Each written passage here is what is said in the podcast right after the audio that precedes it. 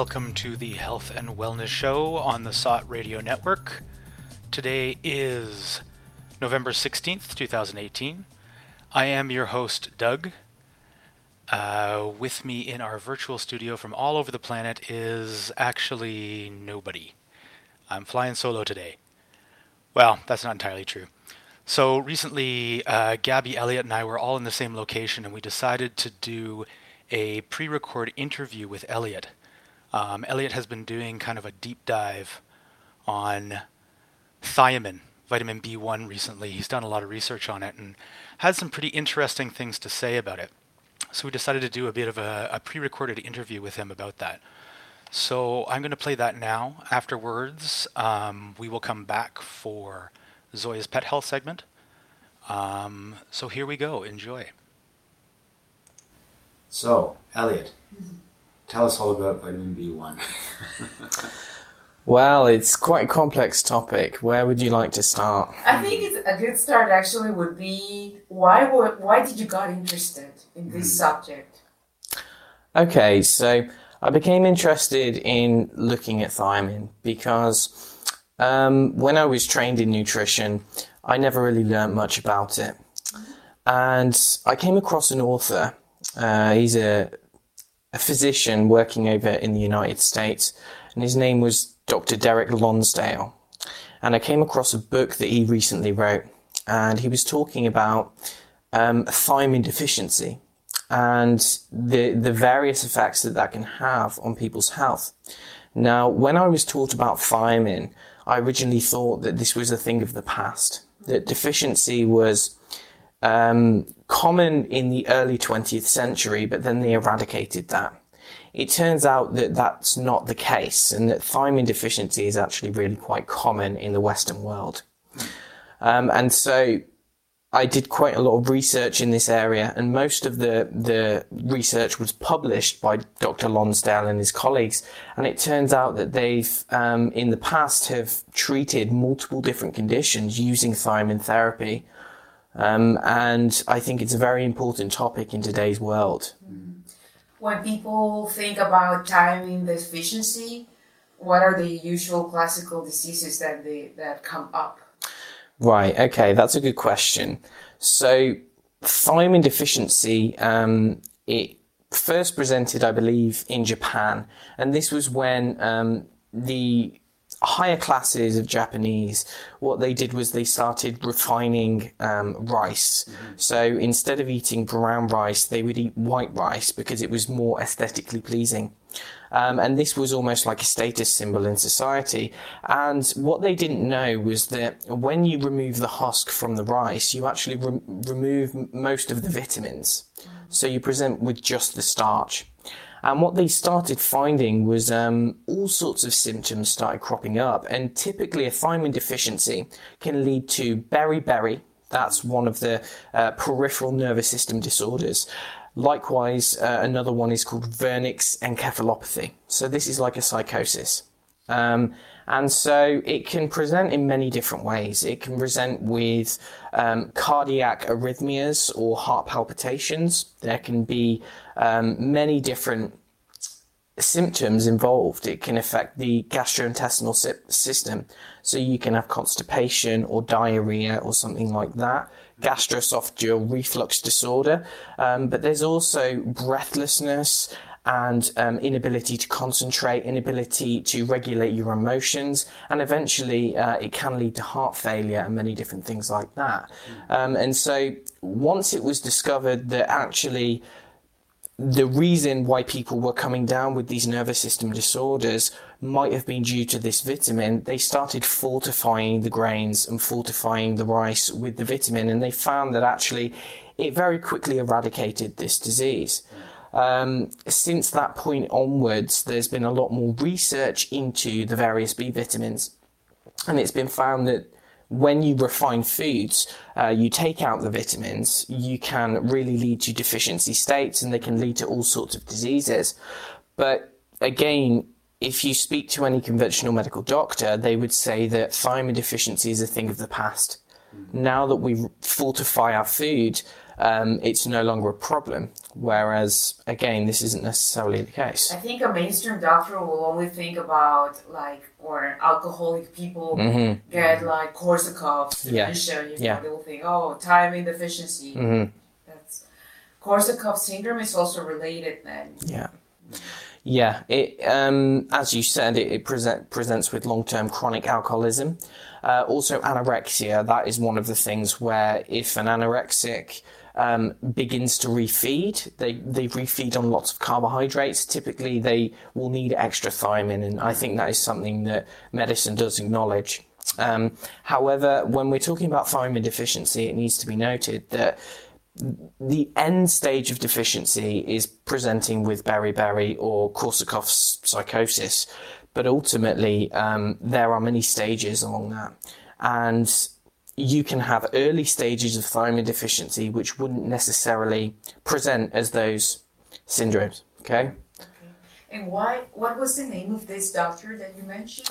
his name was Dr. Derek Lonsdale. That Derek Lonsdale. Yeah, and he practiced at the Cleveland Clinic. I believe he was part of the pediatric unit and he worked with children. Um, but throughout his time there, he was also working with various adults and things like that. Um, and he no longer practices, from what I believe. I think he's retired, but he wrote a very interesting book, co authored with um, an endocrinologist, I believe. Her name is Dr. Chandler Marrs. And, um, and it's called High Calorie Malnutrition no, sorry, thiamine deficiency, dysautonomia, and high calorie malnutrition. And it's a very comprehensive book.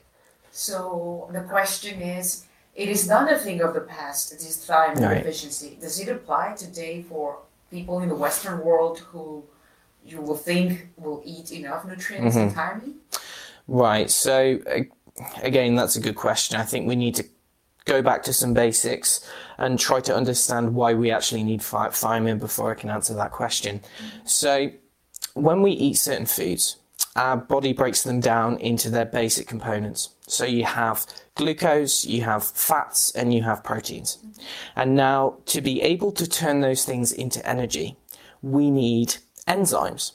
And let's say you consume some sugar, and your body will transport it into the cells, and it will go through lots of different stages, and they require lots of different enzymes. The end product will be usable energy in the form of what we call ATP. Okay, so that's what the cells need to do things. So, for those enzymes to work, you need cofactors, and these are like helping hands, okay? And these are vitamins and minerals. So, this is the reason why anyone who knows anything about nutrition emphasizes the importance of getting vitamins and minerals. And when we talk about thiamine or vitamin B1, um, thiamine is a very important part of those enzymes. So, to be able to take energy from food, you need to have enough thiamine. Now, if we look at how nature works, it's quite clever, really, because any food that we eat that contains glucose or contains protein or contains fat will also contain lots of different vit- vitamins and minerals. And so it comes in the perfect package where we get everything that we need. Now, Rice huts of the Japanese. that's exactly it. If you're going to eat brown rice or you're going to eat grains, if you eat the whole grains, um, whilst it may not be optimal, you're still getting all of the vitamins to be able to process that food. Now the problem is, is that when we start refining the food, when we take out the nutrients, we take out vitamins and minerals, then you get the pure energy. So you get the pure glucose or the pure fat, but you don't get all of the things that you need to break it down. And now that becomes a bit of a problem. Now, if you look at the Western world today, what do people typically eat a lot of? Refined foods. Refined foods. So we eat fast food, we eat sugar, we eat white sugar. And these things have had, I mean, if you look at sugarcane, this comes with a vast array of different vitamins and minerals. The problem is white sugar does not. And so with the B vitamins, thiamine is one of those.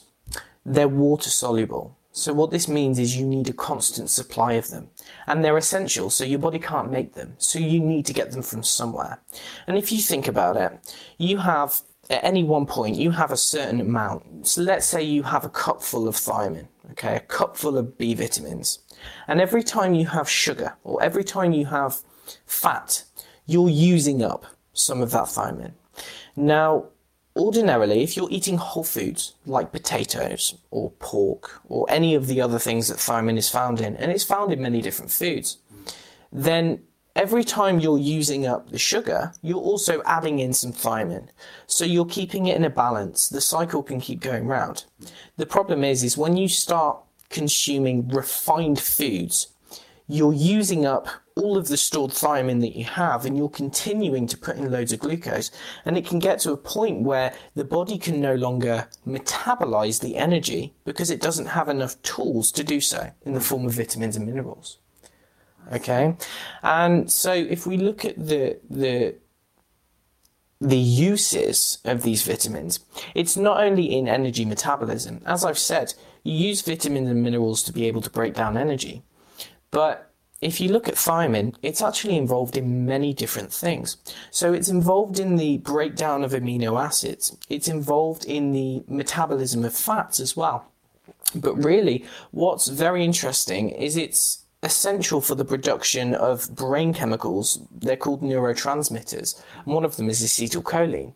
Now, acetylcholine is very important in nerve transmission, in thinking and cognition, and in nervous system function. So that's uh, where the symptoms of cognitive decline comes from, from deficit of thiamine. Yes, yes. Well, not only that, but this is a, a relatively unknown thing there is research to suggest, and Derek Lonsdale does talk about this, that thiamine is not only important for the synthesis of neurotransmitters, but it's also important to maintain the health of the myelin sheath mm. and to maintain the health of the neurons themselves.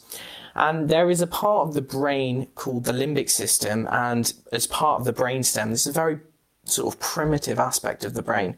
And this controls emotional brain. Yeah yeah. And and this really has um, quite a large control of the autonomic nervous system as well. And so um, the cells in that part of the brain are particularly sensitive to thiamine deficiency.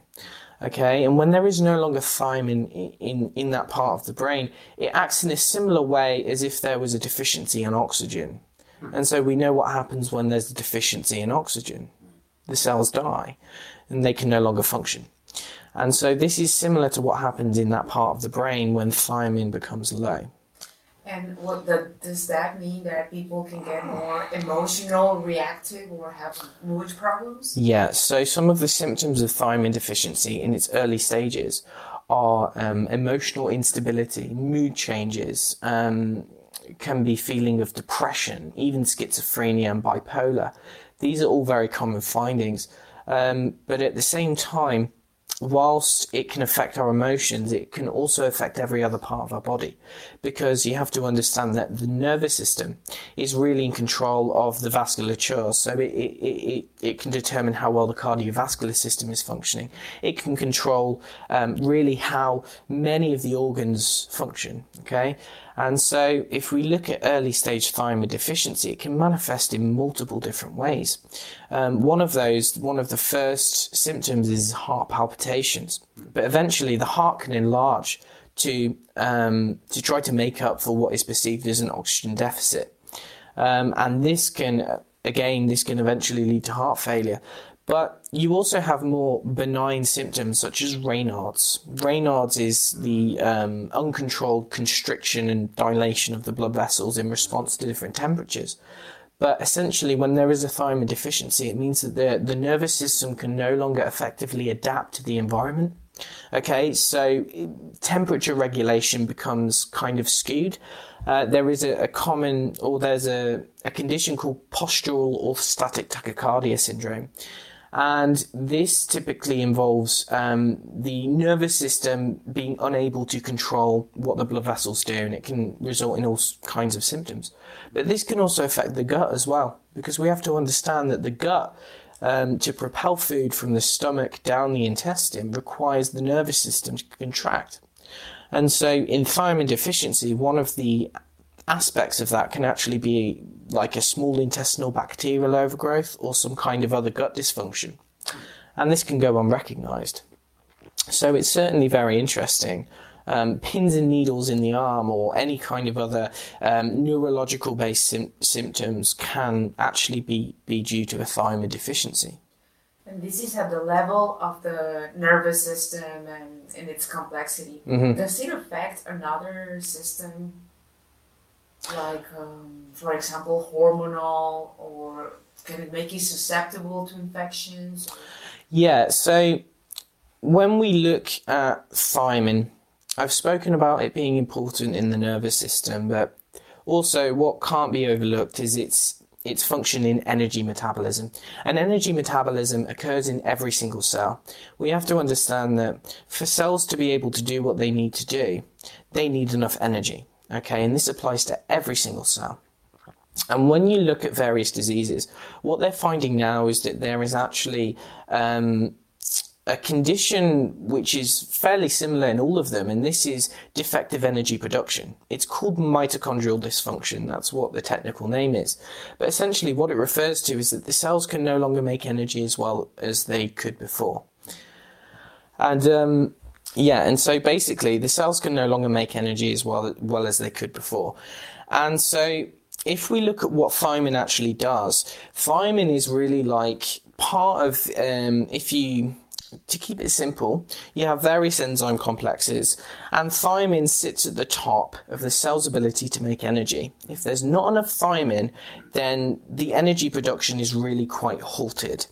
Okay, and this again can be a really big problem. And so when you look at something like susceptibility to infection, what Derek Lonsdale found was that people um, who he was treating were their immune function was completely skewed and so they would they would be highly susceptible to various infections. And this is because the immune system like every other system in the body actually requires energy. Okay? And so the integrity of a tissue let's say okay for instance you've got the bladder. So the cells lining the bladder the mucosa to maintain healthy mucosa and healthy functioning and immune functioning in that system you need enough energy to do so Okay, and what he found was that really um, many of the conditions that he was treating, he was treating in the same way. Um, and this was actually with the aim of restoring energy production. And so this is quite um, a new, a new and novel idea in medicine. But um, the general gist of, of what I took from the book and, and the, the ideas that the authors were suggesting was that many different kinds of diseases actually have a very similar origin. It has to do with energy.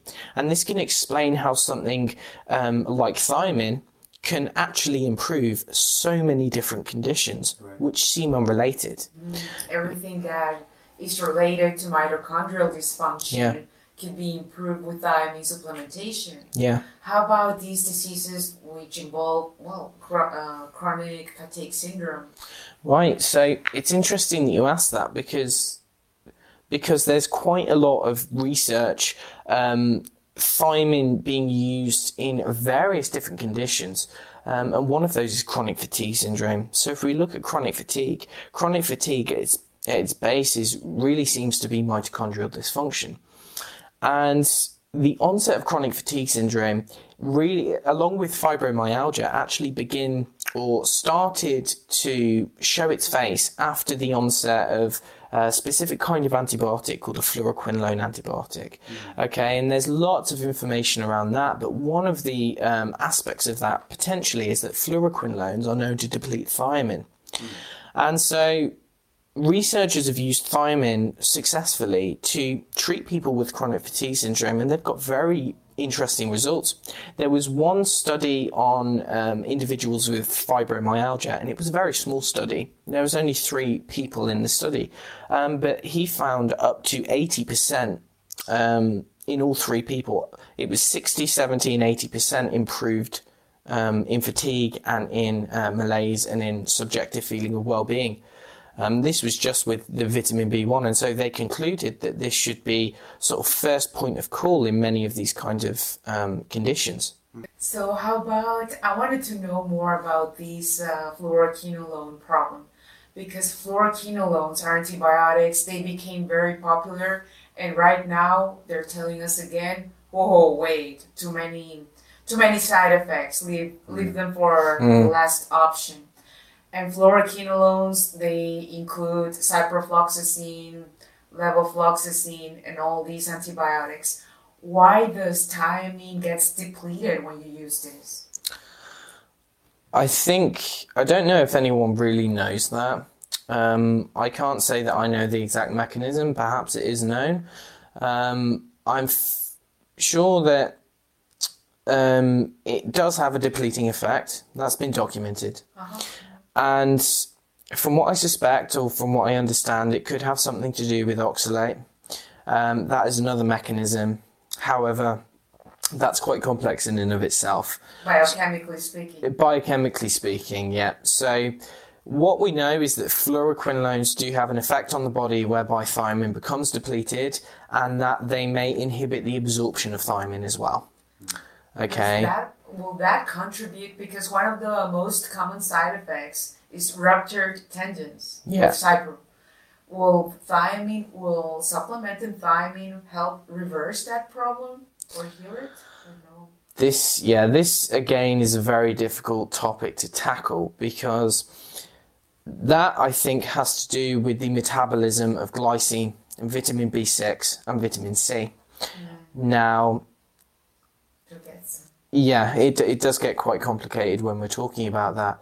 Um, what I can say is that I think there is uh, a, a trickle down or downstream effect that can affect the metabolism of various B vitamins, which does have an effect on collagen synthesis and also has an effect on various other things like energy metabolism.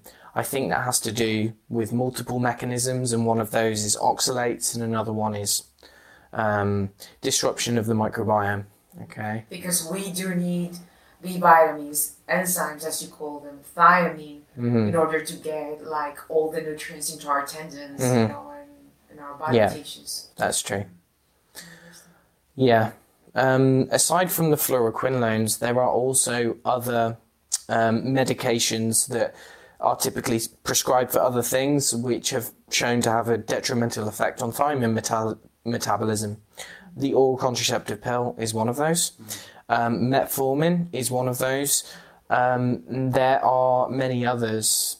I think I think non-steroidal anti-inflammatories may have an effect, but I'm not 100% sure about that.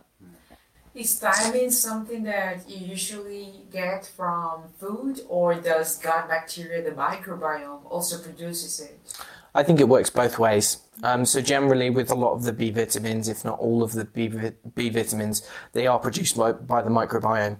They contribute toward a certain percentage of our daily B vitamin intake, but from what I understand, um, the majority of thiamine intake will be from the diet, and that is assuming that the diet contains it. Because if you're consuming refined foods, there's a good chance that you're not going to have as much in your diet. Um, another problem is the absorption, and so there can be many things which can act- actually um, mess with the absorption, the body's ability to take thiamine. And so one of those is um, you have various tannins or polyphenols in tea, which can have an effect. Um, coffee can also inhibit the absorption of uh, thiamine in the gut. There are also sulfites and hydrogen sulfide. So let's say that someone does have particularly um, imbalanced gut bacteria and they produce a lot of a gas called hydrogen sulfide in animal studies, this has been shown to potentially degrade thiamine in the gut before it's absorbed. Now, if you've got someone, uh, someone who has absorption issues in the digestive tract, like celiac or Crohn's disease or something like that, this is also potentially going to inhibit the absorption of thiamine. Um, aside from that, there are also genetic transporter problems. So you have transporters which allow the absorption of these things. Um, there are potentially going to be enzymes or, or, or mutations in genes which mean that certain people may not be able to absorb as much as others. Not a lot is really known about that yet, though. Well, given that, I mean, that there are so many different things that can interfere with Mm-hmm. it. Um, if somebody was, you know, thinking that maybe they had some symptoms of Mm. thiamine deficiency or they had had some tests done, what kind of dosages are we looking at if they wanted to start supplementing? Right, so to answer that question, I think we need to look at the different forms of thiamine first of all. So, the typical dose that you would find, or the typical type of thiamine that you would find in a multivitamin, is a thiamine salt, and this is thiamine hydrochloride. Okay, so this typically has very low bioavailability, um, and when it's prescribed at so called physiological doses, um, there's good reason to believe that not much of it is absorbed. Okay, however, Derek Lonsdale did find that in certain cases for children, um, he could megadose thiamine hydrochloride, say at 300 to 600 milligrams per day, and this is a very high dose for thiamine. Um, he found that this could have beneficial effects. However, when we look at how thiamine is transported into the cells, there are thiamine transporters, okay, on the cell membrane which help thiamine actually get into the cells. Right. And this is why testing can be problematic because someone could have normal blood levels of thiamine, but the thiamine may not be able to get into the cells. Likewise, it may not also be able to be used in the cells. So this is why typical testing for thiamine doesn't yield um, very good results. Okay, now with the type of thiamine, you would want to try to find a thiamine that can get into the cells. And so benfotiamine, that is one that is typically used for diabetic neuropathy with very good results. Um, this can be very beneficial, uh, especially at high doses. Um, and this has been shown to be more bioavailable or more readily absorbed than thiamine hydrochloride. Hmm. This is something that you might want to use for things going on in the peripheral nervous system and the rest of the body. Hmm. However, as I said before, many of the problems with the nervous system may actually be stemming from the brain. And so research has shown that certain types of thiamine can get into the blood past the blood brain barrier and into the brain better than others. So there is a, a formulation which the Japanese studied many years ago, and the actual chemical formula is tetrahydrofurfuryl disulfide. So that's a really big, big word. TTFD, I believe. That's and it's basically a lipid soluble one. So it's fat soluble and it's been shown to get into the brain. Um, and so that is typically needed in much lower doses. However, high doses, maybe 100 to 200 milligrams, can really help people. Um, but what we need to know when we're talking about supplementing is that supplementing at normal levels, so physiological levels, which means the sort of levels that you would store in your body at any one time, um, has been shown to be really quite ineffective for thiamine, long stage chronic thiamine deficiency. Now, the reason for this is, um, or the reason that Dr. Lonsdale and Chandler Marrs cite they hypothesize that what might happen is that when there is a chronic deficiency of a vitamin like thiamine, that because you have various machinery in your cells which use those things, if you have low levels of the vitamin, the machinery, the proteins and the enzymes are naturally going to be downregulated. Less of them are going to be produced to match the deficit. Mm-hmm. Does that make sense? Yeah. Yeah, okay. So in that case, the enzymes may be downregulated, but likewise, it may be that the transporters are also downregulated. And so, what that means is, is that you can give someone quite a high dose of thiamine, but if there are not the transporters to be able to get them into the cells, and if once they are in the cells, the enzymes are not um, there are not enough enzymes, or there's not a high level of enzymes, then the chances are the thiamine that someone has is not going to be used. Okay, and you may not be able to absorb very much of it. And so, what they found is that, for instance, if you've got a case of beriberi, um, whilst you can get rid or, or deal with most of the symptoms, you know, by administering thiamine for a couple of weeks, uh, Dr. Lonsdale found that you may need to do it for up to a year uh, at very high doses. Oh, before you see the results, the time it takes for all the transported the Yeah. transporters to get created.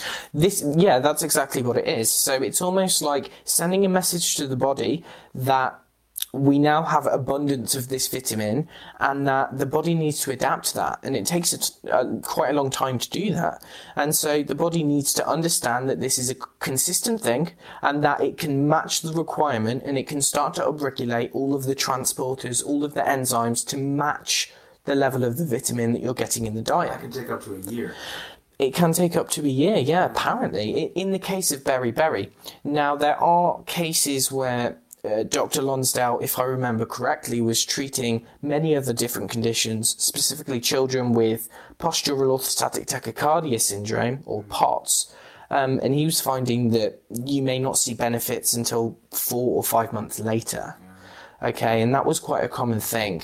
Um, and now you have to understand that the body takes time to adapt. And when there has been a long term chronic deficiency, you know, it may take years to get to that point.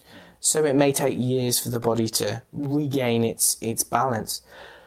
But I'm actually curious about the results that the doctor got because there were results. So if somebody had like a heart rate of like 60 when standing up, Yeah. will that did that reverse eventually or? Yeah, in many cases, um, when there were not permanent structural damage or permanent structural changes to the body, um, many of the symptoms could be eradicated permanently, uh, along with dietary changes as well. So, if someone was consuming lots of sugar, um, they would have to go on, on a diet which was not containing all of that because that was what led them to get to that point in the first place. But yeah, essentially what he found was some of these conditions, some of these symptoms, um, chronic nausea and vomiting, uh, insomnia, headaches, migraines, um, as you've said, blood blood pressure, blood heart rate um, abnormalities, um, digestive symptoms, chronic digestive issues. Um, a wide variety of symptoms spanning every single body system could be eradicated with this treatment. And now that's not to say that people are going to cure themselves with this vitamin, but that it has extreme therapeutic potential. Now, what I would like to say is that a chronic deficiency can go unnoticed for quite a long time. And the reason I, I say this because it's important is because if you look back at Japan, um, when you had this this population who were chronically deficient, it was often in the summertime that they would actually develop many of the symptoms. They would suddenly come on. This is, or it's theorized that this is because of the stressor. You need an initial stressor to sort of um, begin the cascade of things which um, which ends in in a disease state. So let me explain in a simpler way. Essentially, you can have a chronic deficiency that goes relatively unknown. Okay, when something happens, you have an initial stressor. Something, it can be a vaccine, it can be medication, it could be Infection. an infection. Yeah, an infection was a common trigger. It can be UV light. It can be any stress. It could be a life event, you know, a loss of a loved one. Something happens which initially places a lot of stress on your system, and the underlying deficiency begins to manifest. And it's at that point that it starts to tumble downhill. Okay, and so he's found that many there is um, it can be a dose of fluoroquinolones. It could be Gardasil. There is a lot of work being done on on, on females who've had the Gardasil vaccine or the the shot, and they've actually developed POTS and dysautonomic function, and they've been treated with thiamine, and that's helped quite a lot. That makes sense. Yeah. And in diabetes, will it be so helpful because when you have neuropathic pain, Mhm. like in a, in a diabetic person, maybe it is more a thiamine deficiency and it, and it is not that the nerve is completely destroyed due to the high sugar state. Yeah, yeah. Well, they've shown in type 1 and type 2 diabetics, um, they, one study, I believe, showed up to 50% less thiamine in the type 1 and up to 40% or 60% in the type 2. So they had roughly half as much thiamine as the average population without diabetes. And when you look at diabetes, um, the what actually goes on in the cell in diabetes is very interesting because if if the cell can no longer turn around energy very fast, this is going to have downstream effects on whether it accepts more sugar into the cell. This can independently sort of tell insulin to shut off. Um, and so thiamine deficiency has had very good results in diabetes, improving. Uh, actually, to say that in non-diabetes, when you have imbalances in blood sugar. So you could have hypo, hypo or hyperglycemia. Thiamine has been shown to be low in both of those cases and it can induce those symptoms. Likewise, in different eating behaviors, so bulimia or anorexia, it can cause you to have a voracious appetite or it can cause you to become um, disenchanted with food and not want to eat anything. And so they have also treated these kinds of people with thiamine as well with good results. Um, so it seems like there is a wide variety of different conditions, and f- as as per Dr. Lonsdale's experience, it's it's a very safe treatment. Now, what needs to be said is that upon administering thiamine, what we need to understand is that um, many of the enzymes and the activities that thiamine helps to perform in the body also need other things. So, one of those is magnesium. Magnesium is very important. And so, what he found was sometimes when he'd administer thiamine to a patient, it could cause um, some problems. Whereas uh, only minor problems, maybe an exacerbation of some symptoms, heart palpitations and things. Whereas when he administered magnesium at the same time, he found that he got much, much more beneficial effects. Right. Likewise, what he recommended was actually um, prescribing magnesium along with the rest of the B vitamins to, to mimic nature, you know, in, in that sense. But can you overdose in one of the B vitamins, or was it relatively safe once you overdose? Well, I don't think he megadosed the other B vitamins. I think it was a standard multivitamin complex, maybe a methyl B vitamin, where you have the standard doses, and it was just a high dose thiamine along with that. Thiamine appears to be very safe. Let's see. Yeah. That's pretty interesting Mm. information about thiamine. Um, the patients that uh, Dr. Lonsdale typically saw was uh, the POT syndrome, right? hmm And did you know about other cases where he applied the same research? Yeah, so there were cases of uh, learning difficulties, uh, what we would probably call autism now. And there were cases of learning difficulties which seemed to improve significantly upon thiamine treatment. Um, there were many cases of, as I've said before, gastrointestinal disturbances, um, vomiting, chronic vomiting, nausea, headaches, migraines. That got better with thiamine supplementation? Yes, yes, yeah. Um, so he was using it on many different patients, um, and many of them improved. Not all of them, and it didn't necessarily cure them of everything, but it improved their symptoms significantly. And likewise, I believe he was also working with people with um, cardiovascular diseases. So arrhythmias, um, as I've said, palpitations, but also um, many, many other kind of conditions. Probably atrial fibrillation.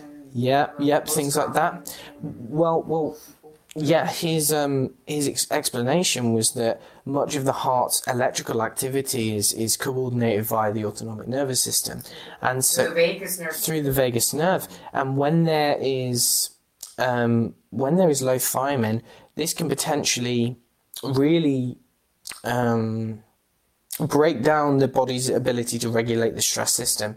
And so one of the another symptom is um, is actually an overactive fight or flight response. So chronic stress and these kinds of things may actually be also um, exacerbated by an underlying vitamin deficiency.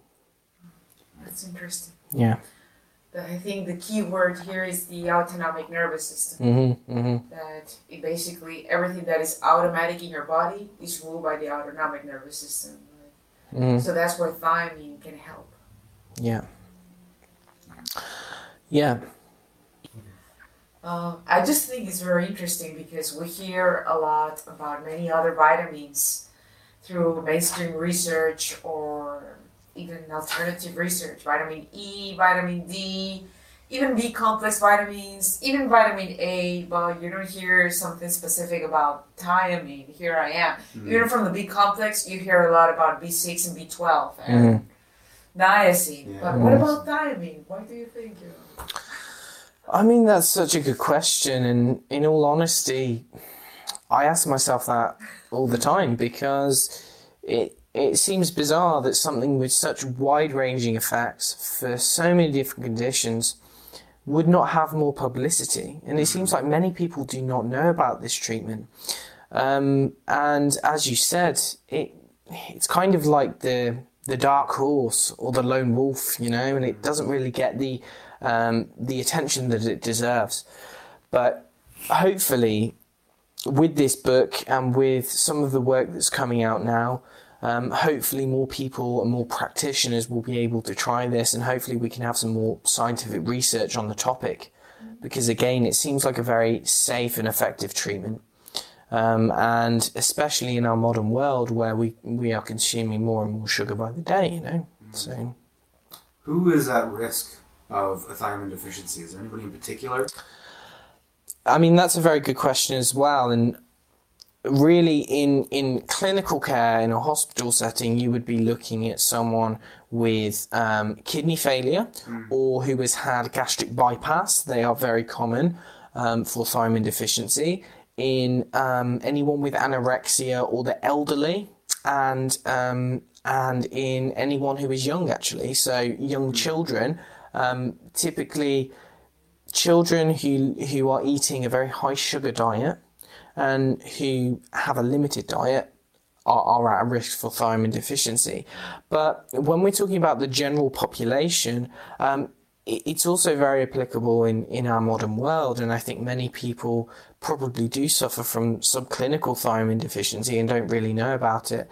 So it needs to be understood that we come into contact with many different toxins. Many of us take medications or over the counter medications, which are non prescription, which also have a negative effect on thiamine metabolism. Um, anyone who can, consumes refined sugar or refined starches or even refined fats, um, these are all people who are at risk for thiamine deficiency. Now, anyone who has any kind of gut issues, gut dysbiosis, what we call it, or chronic diarrhea, something like that, um, there is a good chance that they may be lacking in, in some of the B vitamins, and thiamine is one of those. Um, aside from that, there is also mold. If there, if someone suffers from mold toxicity, um, this is quite a common thing, I think. If you're living in a moldy house, then some of the mold toxins can actually have an effect on thiamine. They can deplete thiamine. Um, and aside from that, um, really, most of us, uh, if if we're eating a, a Western diet or a standard American diet kind of thing, then we are going to be at risk for this. And so, ultimately, I think that in order to optimize your B vitamin status, if you're not going to supplement, then I would recommend switching to a whole foods diet. Um, ideally, if you're going to drink tea or coffee, drink it away from meals, um, and try to maximize the intake via whole foods, as I've just said, but really cooking methods is another thing. So, boiling potatoes, if you're going to boil potatoes, a lot of the thiamine is actually going to be lost in the water. So, baking it, you would maintain that. Um, for pork, it you know, frying or something like that is is is going to maintain that rather than boiling it or whatever. You know, so there's there's various ways that you can try to maintain that. And for supplementation, that are well the types that you described, and they're researching these liposomal version. Will something it will be something that you can do like even uh, with an ultrasonic cleaner, or nobody has touched that. Yeah, so, so it's not actually a liposomal form. It's just lipid soluble. So that it just means it's fat soluble. It's I, from what I understand, it's not. It's not. Um, it's the kind of thiamine that you, you would find in garlic. So it's in other words, uh, another name for it is called allithiamine. Okay, so you do find small amounts in garlic, um, and it just means it's got a, a prosthetic group on it. Uh, if you look at the chemical formula, and it's just slightly different, but it means that it can pass through the cell into the cells without transporters. So if you've got a situation where someone has been chronically deficient, like we were talking about before, where they may have maybe uh, either a genetic defect in, in the transporters, or the cells may just be so chronically deficient that they downregulate the transporters, it's going to be difficult to get the thiamine into the cells. Whereas if you use the lipid soluble form, then you can actually bypass the membrane without any transporter proteins. And that's the idea. Dr. Lonsdale use parenteral use, like shots, intramuscular shots, intravenously? Yeah, he did in, in some cases, and he actually found that in very severe cases, um, which were resistant to um, oral formats, uh, he did find that intravenous was actually necessary. However, in I believe in the majority of cases, oral thiamine was effective. As I've said, in some cases, thiamine salts hydrochloride, thiamine hydrochloride at high dose was effective. In other cases, it wasn't. And in those cases, he would use a lipid soluble form. Um, and he found that that generally worked. And in the very mm, sort of difficult minority of cases, he would use intravenous. Yeah. Very interesting. Can you repeat the name of the book? Yeah, so the book is called High Calorie Malnutrition. Sorry, no, it's called Thiamine Deficiency, Dysautonomia, and Hal- High Calorie Malnutrition. And it's by Dr. Derek Lonsdale and Chandler Marrs. Wow. Yeah. This has been very interesting, very fascinating. Thanks Yeah. a lot for uh, sharing this with us, uh, Elliot. Yeah. Thank you for sharing with us.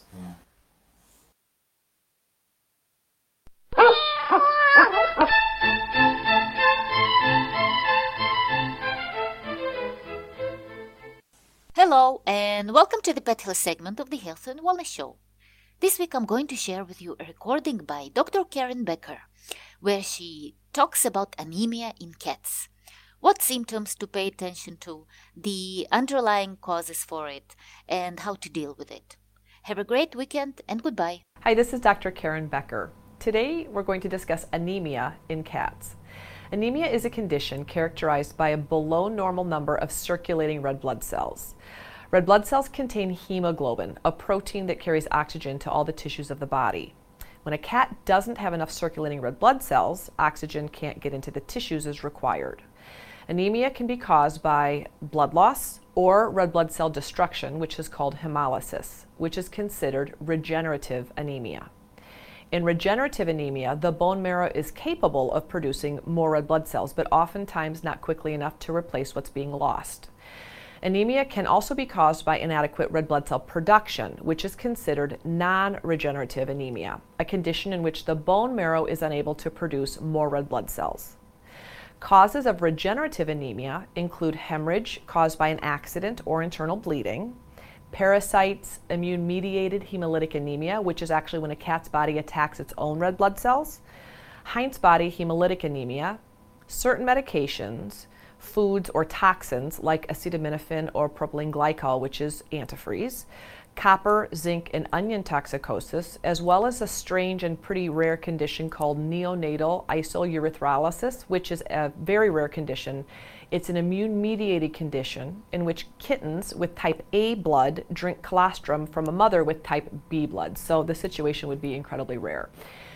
Non regenerative anemia can be caused by feline leukemia virus, FIV, chronic kidney failure, and certain types of cancers, as well as poor nutrition or starvation and chronic inflammatory disease. A cat with anemia isn't getting enough oxygen to the cells of her body, so symptoms reflect oxygen deprivation. So symptoms can be pretty vague or diffuse, but they can include pale mucous membranes or gum color, lethargy, your cat may sleep more, she may have a loss of appetite or a diminished appetite. She may also have black tarry stools if she's bleeding internally or from the GI tract. She may have weight loss, generalized weakness, a rapid pulse or breathing, and a heart murmur. One of the most common causes of anemia in cats, especially middle aged or older kitties, is chronic kidney disease. Production of red blood cells takes place in the bone marrow. And in order for the process to work, the bone marrow needs an adequate supply of erythropoietin, which we call EPO. EPO is a glycoprotein hormone. EPO is produced by the kidneys, and cats with chronic kidney disease oftentimes can't produce enough of this hormone to supply the bone marrow. So, as a result, the bone marrow can't get enough of the EPO, which signals to it to produce red blood cells, and that leads to anemia. In addition, the lifespan of red blood cells in kitties with kidney disease is about half that of healthy cats, which is another reason why cats with kidney problems oftentimes end up with secondary anemia. A very important test for anemia is, of course, the complete blood count. Elevated numbers of immature red blood cells are called reticulocytes, um, and they usually point towards regenerative anemia, which is the type caused by blood loss or red blood cell destruction. A blood smear is used to help check for the presence of bloodborne parasites as well as to check for abnormalities of the physical appearance or visual appearance of the red blood cells. A biochemical profile helps to evaluate a cat's general health and determine organ involvement, if there is any. A fecal exam is used to check for blood loss from the GI tract. X rays and ultrasound exams can help your vet visualize internal organ size and the presence of foreign objects or potential tumors going on inside your cat's body. In cats with non regenerative anemia, a Coombs test is performed to look for antibodies against red blood cells, which indicates immune mediated hemolytic anemia.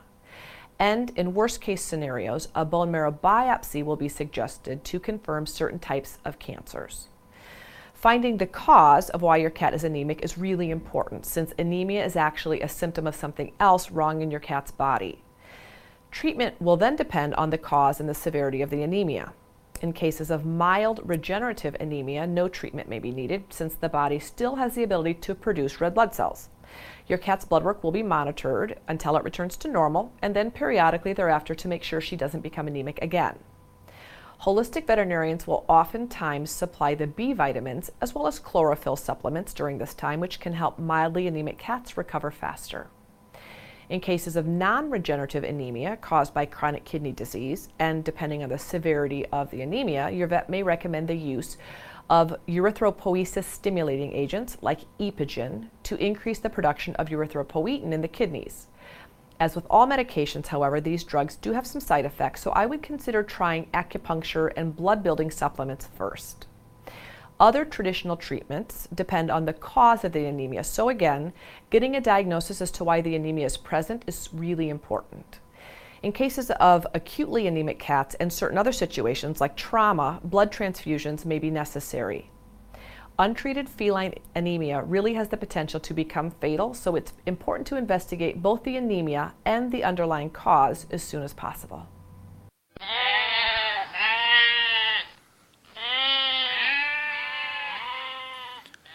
Those are some non anemic sounding goats. So, thank you for that, Zoya. And thanks very much to Elliot and Gabby, uh, my co hosts on that interview. That was some great information. Uh, Elliot, really appreciate that. So, that is our show for today. Um, be sure to tune into the other shows on the SOTT Radio Network. Uh, tomorrow we have The Truth Perspective, and on Sunday, Newsreel and you can go to radio.sott.net to check on the times for that. We'll be back next week with another health and wellness topic. Have a good week, everybody.